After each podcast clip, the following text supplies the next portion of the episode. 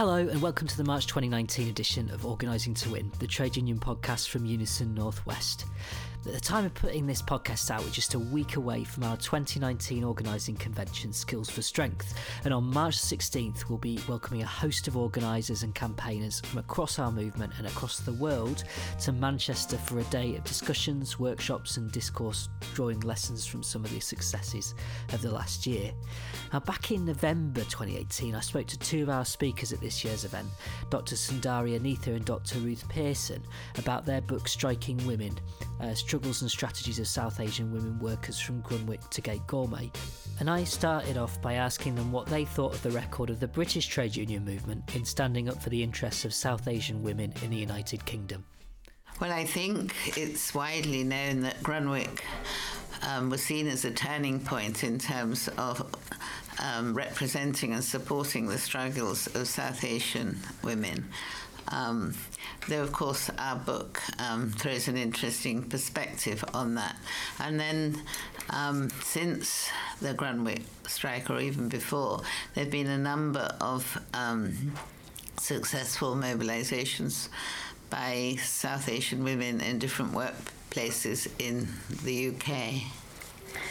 I think what's interesting is um, the trade union his, uh, history in terms of supporting migrant workers and particularly women workers has had its low points and before Grunwick there was a long period when the trade when black and women workers found that when they challenged exploitation and unfair conditions at work discrimination they were pitted not only against their employers but also against their co-workers um, mm. uh, as well as their trade unions.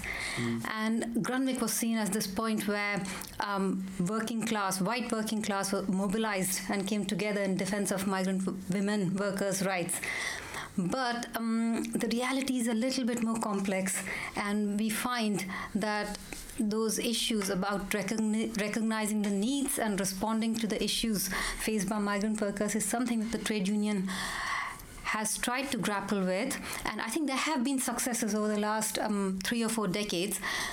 And but um, while there have been successes on uh, issues of race, for example, um, and we see uh, a lot of black organizing within trade unions, um, these are often led by black men. And the women's TUC and mobilization of women workers within the trade unions has also been quite effective. But again, if you go to women's TUC conference, it's primarily white women. Mm-hmm. And so when it comes to um, issues of gender um, and race, I think um, black women workers and their interests have often not been recognized as much as you'd like that to be.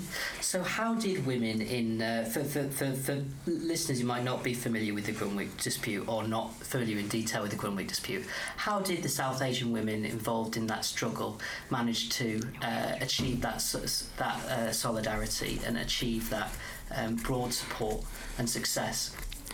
Well, in Grunwick, um, the way that the company, which was a film processing company in northwest London, the way that they recruited their workforce was um, very largely on the basis of networks of existing workers, so that there was um, a strong network of um, connection between different workers.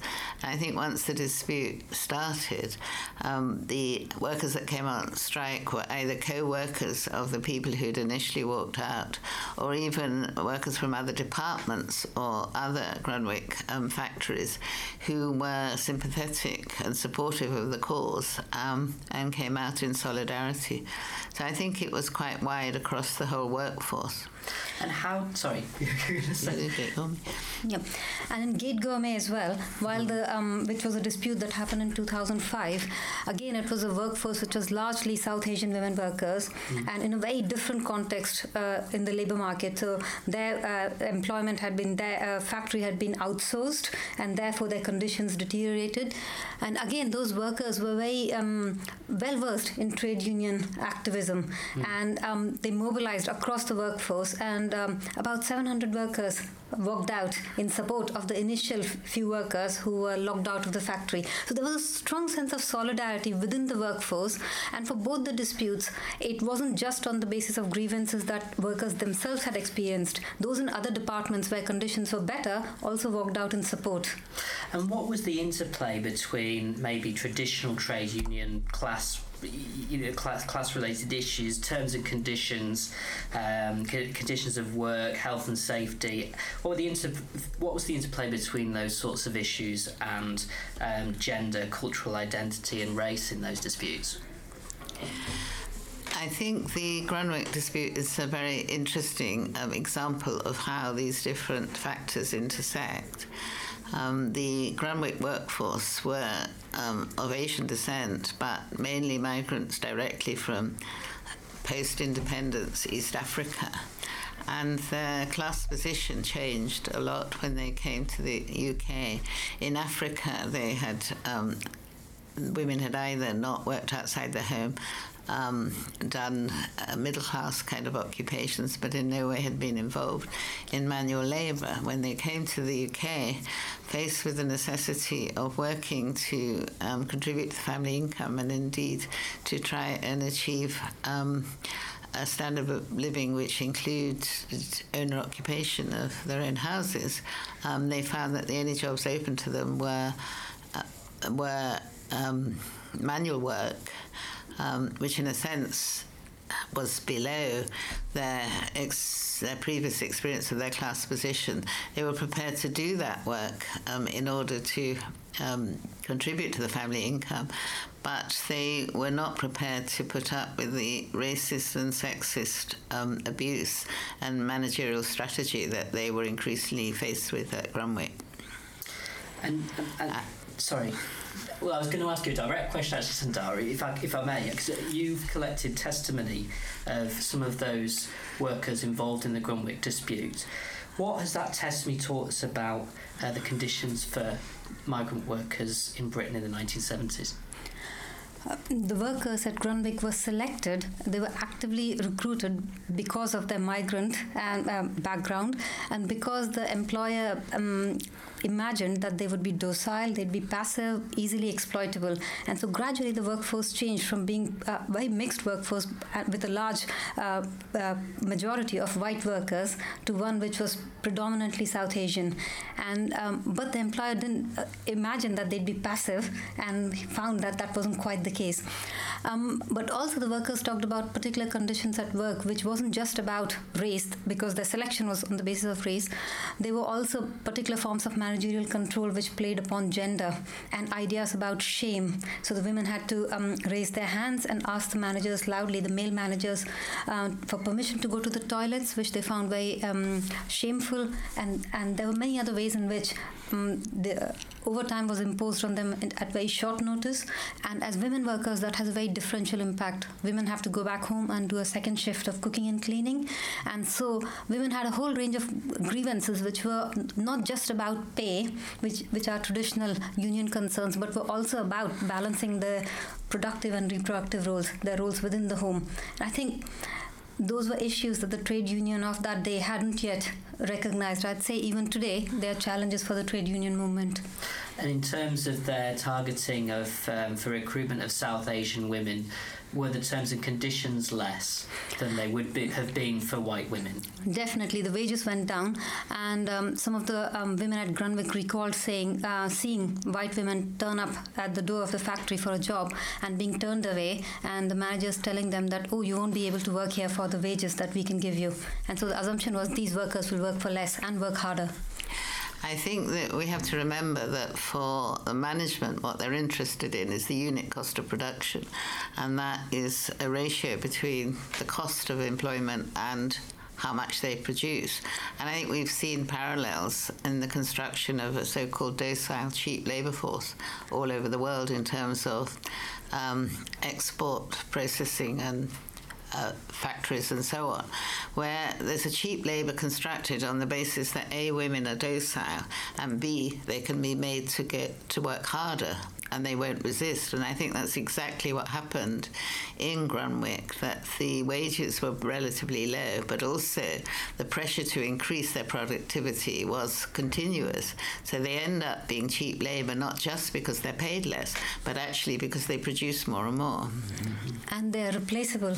And so um, ultimately, if you know, there are new categories of migrant workers, and each new category of um, migrant workers can replace the earlier workforce and be paid less and less. And interestingly, you explore in your book, uh, uh, looking forward to the Gate Gourmet dispute, um, you know, talking there about how um, uh, the company uh, were able to divide on racial lines and pay South Asian women uh, less. But also in the Gate Gourmet dispute, they used different groups of migrant labour, is that right, to undermine each other um, in terms of when the uh, workers had gone on strike and East European workers were brought in um, to, to, to work in that, uh, that environment as agency staff. Is that right? Well, it was actually the other way around, wasn't it? Oh, because sorry. they they walked out precisely because the management had brought in um, East European labour to their their working their place of work. And it was at that point that they left their workplace and went to have a union meeting in the canteen from when from whence they were subsequently dismissed. Um, so it was part of the way that their working conditions um, and the pressure to increase productivity had continued since the outsourcing of airline meals from British Airways to the Gate Gourmet Company. That had been going on for some years, and then there was a final straw when, after their tea break, they came back and found East European workers actually standing in their workplaces. So, in in the modern context with Brexit looming, and we know how immigration has been used as a sort of rallying call for the right, uh, the reactionary right, in terms of um, the, the Leave campaign or the right wing Leave campaign, um, and the, uh, the, the issue of immigration being high on the agenda. How, what do you think the challenges that we might face um, after Brexit, and how do you think the trade union movement can learn from those two disputes, Grunwick and Gate Gourmet, in how we organise workers in response? Well, I think there's always the danger of, as you say, pitting one group of workers against another, and clearly the Leave campaign has played on that. I think that one has to remember the context. Um, the, the Brexit campaign and referendum and subsequent negotiations have taken place into a, within a context of political austerity, where the government has chosen, it wasn't forced, has chosen to reduce um, public spending on a range of services that are primarily accessed by working people. In that situation, when you have an influx of migrant labour into an area where services are being constantly eroded and there's great pressure on services, it is um, working people who are going to feel the strain. And I think after um, whatever settlement is um, reached, um, after a final um, Brexit vote, though of course we all know that that is possible to reverse, um, I think that pressure will continue. And I think the trade union movement needs to be very alive to actually what the real causes are of people's um, discontent and feeling of being displaced by migrant workers because actually these policies of austerity that are at the heart of it um, rather than the migrant workers who are often doing working very hard under very difficult conditions. And I think, on a note of hope, if you look back at the Grunwick dispute, um, when Enoch Powell made his Rivers of Blood speech, the um, shop stewards of the Dock Workers Union marched to the parliament uh, demanding an end to immigration. And um, around 10 years later, when the Grunwick dispute um, took place, the same shop stewards, the same union, with that banner, marched in defense of a group of migrant women workers. So it is possible to have a construction of a working class that embraces gender and race. And so I think we need to hold on to that moment. And um, it's possible to have a, a different approach and solidarity based on exploitation rather than dividing the working class. On that positive note, uh, thank you very, very much. Thank you. That was Dr. Sundari Anitha and Dr. Ruth Pearson. Another speaker at this year's Skills for Strength will be our very own David Arnold, a Unison policy officer and a researcher and writer for the policy group Unions 21. In his discussion paper, uh, which he wrote last year called Change for the Better Building New Trade Union Institutions That Deliver for Today's Workers, David argues that new institutions and organisational models are needed to tackle some of the challenges facing the labour movement today. I spoke to him about his thoughts on those challenges and the route to trade union revitalisation in the UK at Unison Northwest's uh, 2018 Policy Weekend. So, David, um, we've there's been quite a strong narrative from uh, from the government and uh, the right over the last few months about wage growth in the UK. Um, but what's in your paper, Change for the Better? You you talk about um, UK pay and have a slightly different uh, story to tell. Can you tell us a bit more about that? Yeah, yeah, sure, sure. I mean, I, th- I think there are some interesting things going on with pay, uh, and, and, most of it's interesting for the for the wrong reasons, really. Uh, although there has been some uh, improvement in uh, uh, pay settlements, the latest data shows that because wage growth over the last decade has uh, fallen uh, below inflation, it does mean that people are still uh, worse off than they were before the financial crisis. Um, the average earner is uh, still £13 a week worse off than they were uh, uh, in real terms before the financial crisis. So, uh, yeah, it's going to take a long time, obviously, to, to get back to, to, to, to where we were, and clearly that's not going to happen at the, at the current time with the current labour market policies uh, that uh, the government pursue, and indeed the you know the current uh, uh, performance of, uh, of, of the economy as well. But there's there's a broader picture as well. You know there is this long term uh, decline in the labour share, the share of the the national. Uh, income that's going to, to, to pay.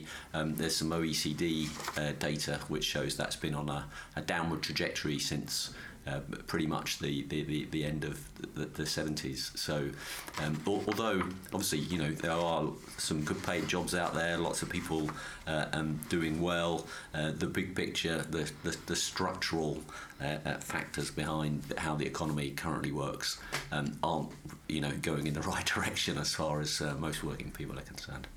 So, given given that, does does the kind of precipitous trade union decline since the late 1970s surprise you? Well, the two go hand in hand, uh, I, I, would say. Uh, I, yeah. I, think lots of things have happened over that, that, that period, but certainly, you know, the shift away from uh, the 70s where very high levels of collective bargaining coverage uh, and high levels of union membership and density. Uh, that was very much about, you know, a macro level. It was very much uh, about an economic model in which, you know, trade unions and collective bargaining played a role played a role in uh, ensuring there was enough demand in the economy to maintain high levels of employment, which was necessary to ensure the tax income to you know pay for you know the more extensive uh, welfare state. Uh, but yeah, since that time, the shift to neoliberalism uh, been very much about taking away all that power of the of, of the trade unions, uh, and obviously the, the, the, consequences for the economy have been have been quite quite stark. Um, other things have been going on as well. Uh, uh, there's obviously been broader change in the economy, the shift away from larger uh, uh, workplaces, from you know from from heavy industry, uh, how that would have happened under a more Keynesian uh, or a social democratic uh, um, settlement, quite hard to guess, I think, but. Uh, that that's clearly played a role as well, as well as sociological change with you know more more and more kind of individualism and consumerism rather than a, a traditional collectivist working class culture. I, I would say so. Lots of things going on. You talked a bit there about the um, attacks on the trade union movement through the 1980s and you know 90s and beyond. Really, I suppose not only in terms of uh, attacks, in terms of legislative changes that have punitively undermined trade unions' ability to to organise, but also you know, a more ideological attack and um, media-driven anti-union message, if you like, perhaps. What, looking at more inwards, do you think there's anything in the trade union movement itself that we can maybe learn lessons from or, or, or yeah. do differently? Yeah, I, th- I, I think so. I mean, I, I try to get at this in, in, in my paper. Really, I mean, th- no doubt about it. It was all out class war in the in, in the eighties. There, there was a you know a, a kind of semblance of um, uh, intellectual uh, argument for doing things differently in the context of economic decline at that time. But you know, underpinning it all was this you know this visceral hatred of uh, of trade unions and it, you know the the impact that we were able to uh, uh have on the economy.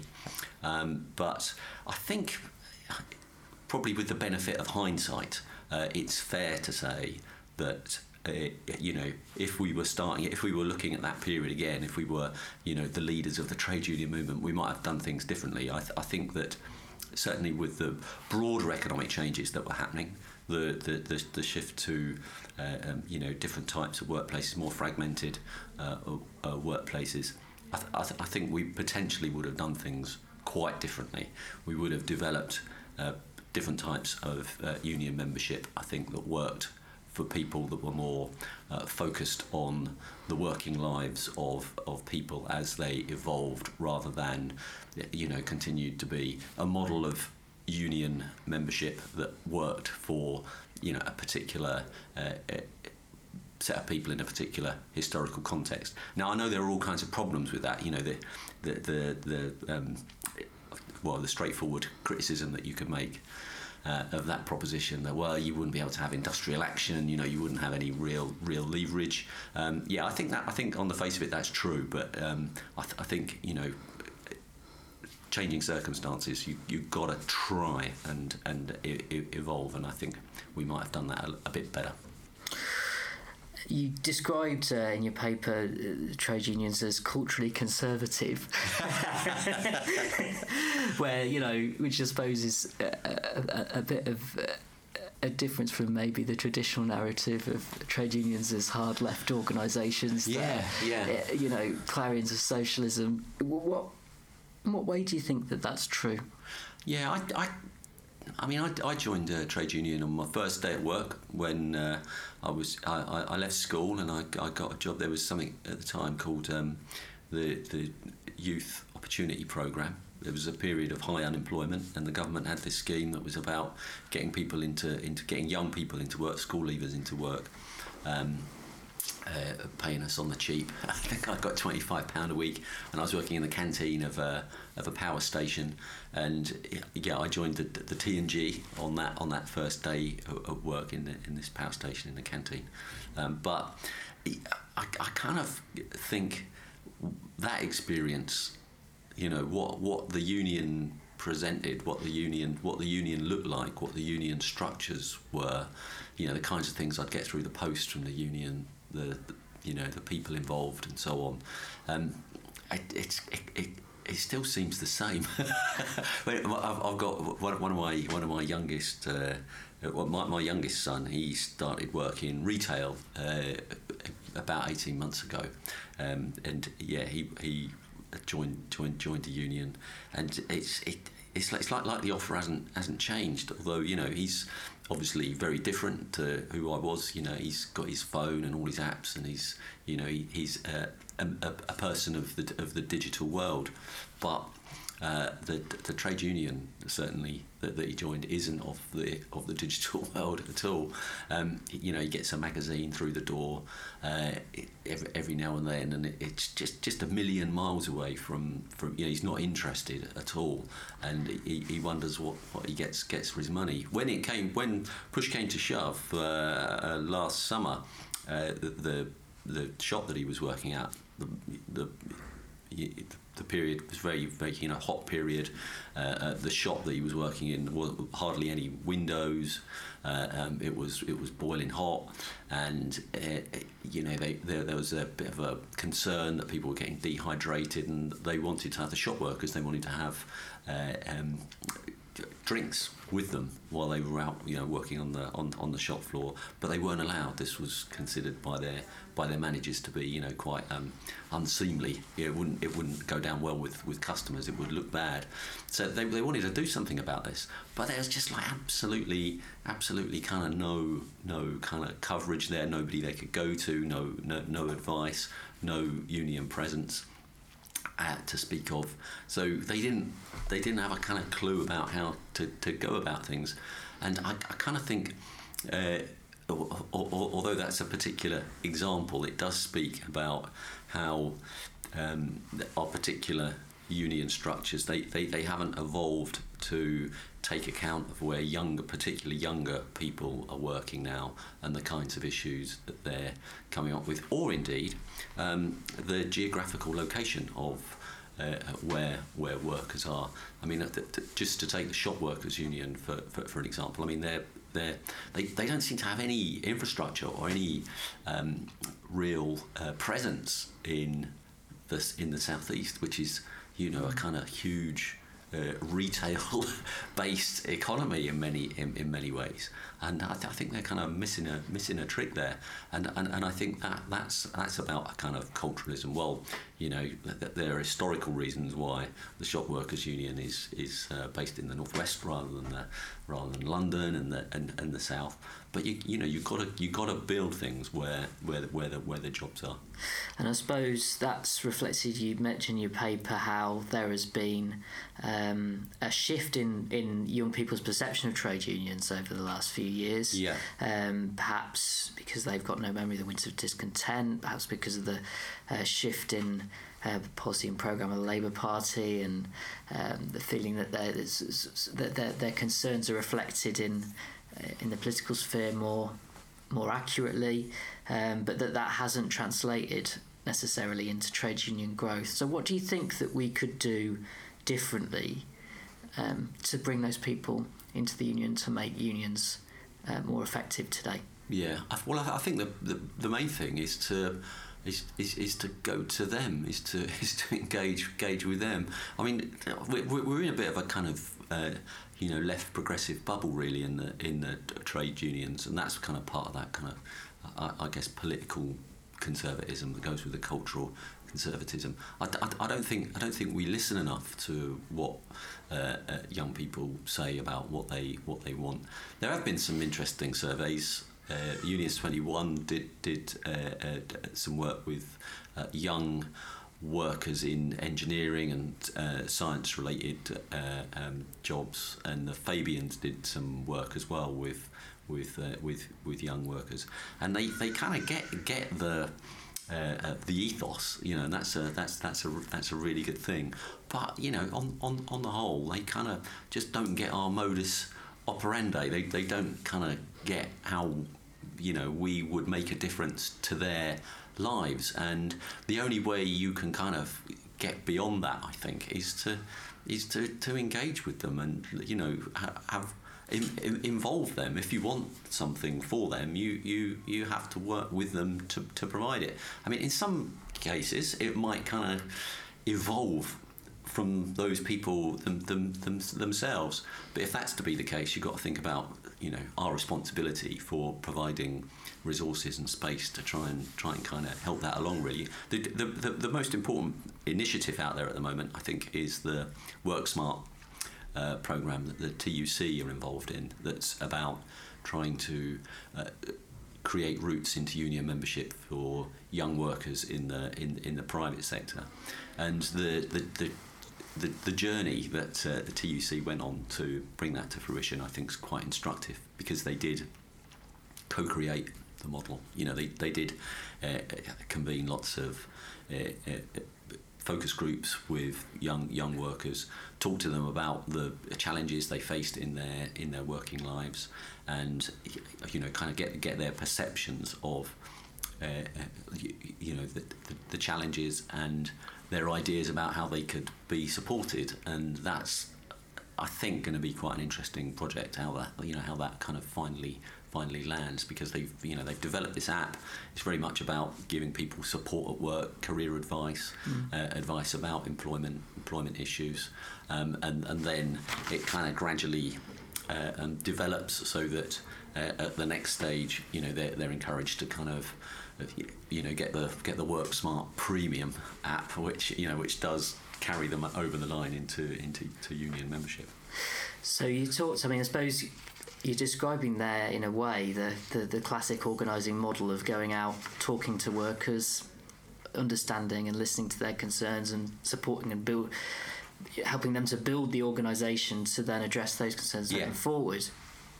Um, the the kind of uh, the, the, the, the, the other half of the title of your paper is, is building new trade union institutions that deliver for today's workers. What trade union institutions do you think that we need to build to enhance that work? Yeah, well, I think there's a big gap in the market for uh, a centre for trade union growth. I think that the you know the day-to-day business of uh, if you, know ensuring the you know the movement carries on the the, the, the day-to-day TUC business the day-to-day business of the, the affiliates and the way they they all, all interact in the in the TUC um, I, th- I think that that that is inevitably going to uh, be a competing priority, you know, to just, just kind of keep things ticking over, and that there's something that's needed that's just focused on uh, um, growth, just focused on uh, trying to plug the gaps across the labour market where there's hardly any uh, um, union presence at all, but there's you know jobs growth, loads of jobs there. So uh, an institution that's it would still be of the of the TUC family. That it would still be of the, uh, the, the you know the, the, the, the movement's basic furniture. It would just be this additional uh, a body that would try and develop uh, strategic and tactical. Uh, uh, plans to plug the gaps in labour market um, uh, organisation, basically. And uh, what I think it could do usefully, in, in, in many ways, it would it would replicate the best of. Uh, you know what what Unison's doing in the in the northwest with the with the care project where you know you've gone out you, you kind of mapped the the, the terrain uh, you made assessments about um, uh, uh, you, you know what you need to achieve a certain uh, um, a, target in terms of uh, membership growth. You know you've, you've you've worked out the politics behind it. You've you, you know put, put put the boots on the ground. You've you know you've re- really gone for it. You know really systematically planned how to. Organise a particular sector. Well, I, th- I, th- I think a body that uh, looks looks strategically across the, the labour market and ide- identifies you know, for example, what it would take to organise uh, a sector uh, uh, such as the admin and support services sector, which is massive, millions, millions of jobs in the private sector. Uh, you know, mapping the employers, uh, uh, looking at the geographic location of them, uh, thinking about what, what you know you, you would need to do to, to, to make inroads, thinking about the, the unions that would have an interest in that particular um, sector with those particular employers, and com- coming up with you know, you know with some you know some real solid plans about how to how to do that. I think if you if you had that body and it was focused purely on that, you know, it wasn't wasn't you know organising conferences and you know doing all doing all that malarkey. You know, I, th- I, th- I think that would really help us a lot. Isn't the danger, though, at the same time, that if we create something that's um, a new kind of institution, for want of a better term, or a new uh, a new body within the trade union movement, perhaps at a national level, that's doing that work, that it sits apart from our real power base at grassroots level, that the members and branches that already uh, you know exist, or e- whether density is high or low in a particular area. Um, but the, the, the people who might be quite important in that campaign, how how would we avoid that disconnect? Because I think sometimes that's been a factor of those sorts of Yeah. institutions, hasn't it? So, Yeah. so how would you overcome that? Well, I, th- I think you, you, know uh, my, my, kind of um, my, my inner kind of po- political voice says, well, you know, you're kind of you're. You're, you're, you're swerving that by uh, creating a new institution that does it completely, uh, uh, uh, you know, separately. But the key thing is, you know, if you look at that sector, if you look at the uh, admin and support services sector, there's hardly any there's hardly any organisation there. Basically, you know, density there is less than less, less than ten percent. So, you know, the idea that it's going to cut across uh, um, existing organisation. Well, I kind of kind of don't really think it is. And when it comes to the uh, you know the the resource that, that you put in, ultimately it would have to be new new resource. It would have to be uh, uh you know unions taking on uh, new. Uh, organisers and you know new new staff to support that that that work. Um, and ultimately, that you know that it would all be part of the same mission. It would all be part of the same, uh, uh, you know, goal to ensure that you know we're we're improving trade union uh, density and trade union power uh, and collective bargaining coverage.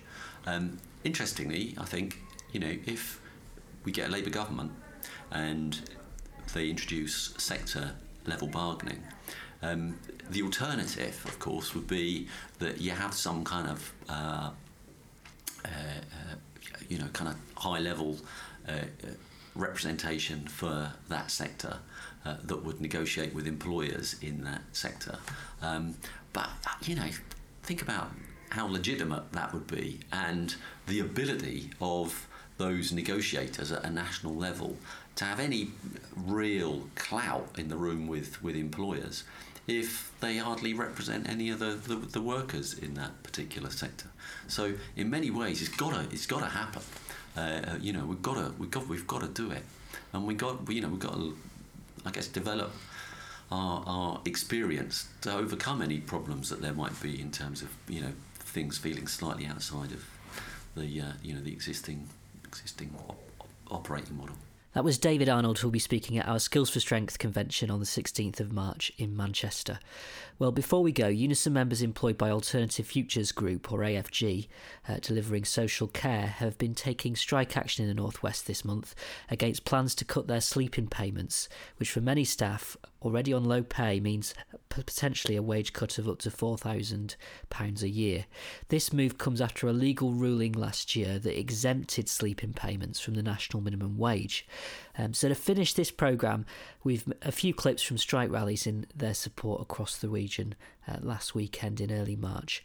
But if you're interested in further information and resources concerning the topics discussed in this programme, including how you can support AFG care workers, um, as well as access to some of the previous episodes of this podcast uh, and other things too, then head over to our website at www.unisonnw.org forward slash podcast, where you'll find all of that. And don't forget to subscribe to us as well on iTunes or your favourite podcast platform by searching for Organising to Win and hitting subscribe. Thanks for listening. I'd just like to ask everyone who really is the vulnerable ones? As soon as we walk in that door, we're more vulnerable than what the service users are, and they're cutting our wage for that. It's ridiculous. Absolutely scandalous it is. I lay in bed at night thinking, right, where can I, where can I make changes? What can I do without? They've already got us on the 544. We're losing more money now.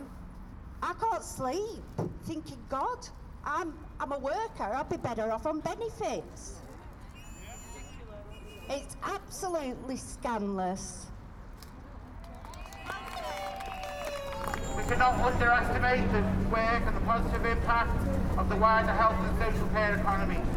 I want skilled, sustainable workforce to feel valued. Currently, AFG do not value you by paying you the right wage.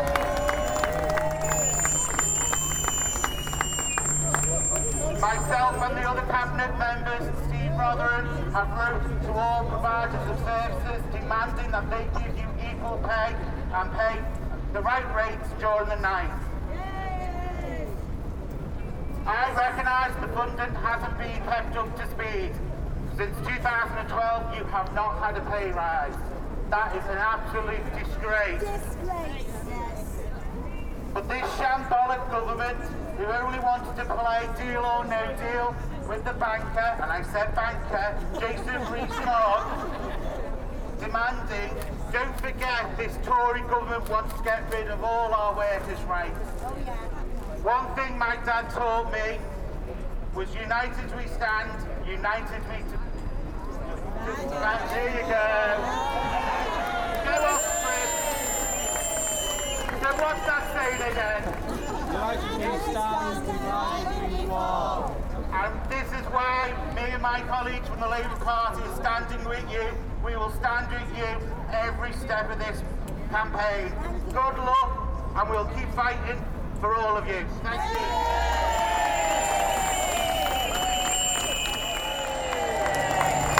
This, uh, this dispute is part of a national public policy scandal in this country that's existed for 30 or 40 years.